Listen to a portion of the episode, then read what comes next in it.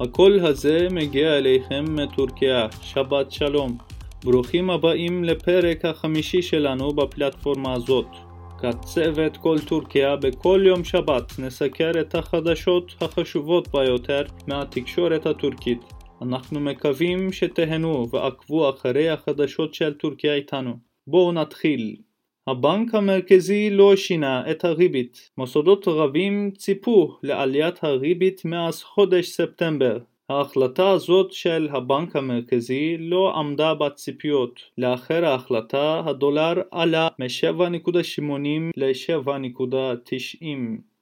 הוארך זמן ה NAVTEX עד ה-27 באוקטובר עבור ספינת המחקר הטורקית אורוץ' רייס במזרח הים התיכון על ידי טורקיה.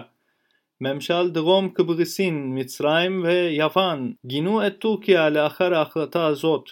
בהודעתו נגד ההצהרה המשולשת הצהיר משרד החוץ כי אנחנו דוחים לחלוטין את ההכרזה המקילה האשמות חסרות בסיס נגד מדינתנו. מועצת השופטים והתובעים פיטרה 11 שופטים ותובעים בטענה שהם קישורים לארגון הטרור פתולlah. מאז ה-15 ביולי 2016 הודחו מהמקצוע יותר מ-4,500 שופטים ותובעים שעברו טיפול לחברות בארגון הטרור פתוללה. הצעת חוק התקציב הממשלתי לשנת 2021 שנחתמה על ידי הנשיא רג'פ טאיפ ארדואן הוגשה לנשיאות האספה הלאומית הגדולה של טורקיה. ההוצאות התקציביות לשנת 2021 יעמדו על כ-1,346 טריליון לירה,